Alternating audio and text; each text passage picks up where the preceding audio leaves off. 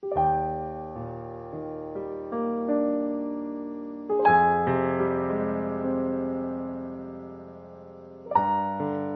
月28日月曜日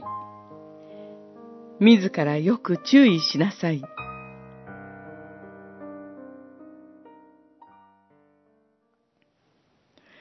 あなたたちは自らよく注意しなさい。主がホレブで火の中から語られた日。あなたたちは何の形も見なかった。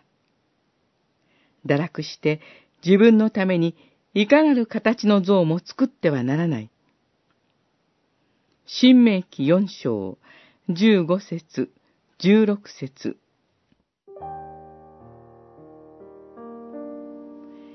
実会の第二回について、ハイデルベルクは、どのような方法であれ、神を形作ったり、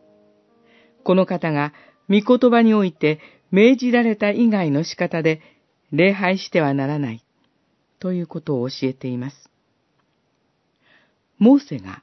実会を授かったとき、モーセがなかなか山から降りてこないのを見て、イスラエルの民たちはアロンと一緒になって金の格子の像を作り、焼き尽くす捧げ物を捧げ、和解の捧げ物を備えてしまい、神の怒りを招きました。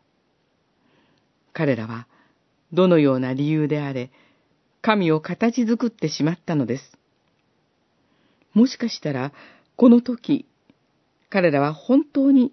過ちを犯してしまったということが、よくわかっていなかったかもしれません。このことから、あなたたちは、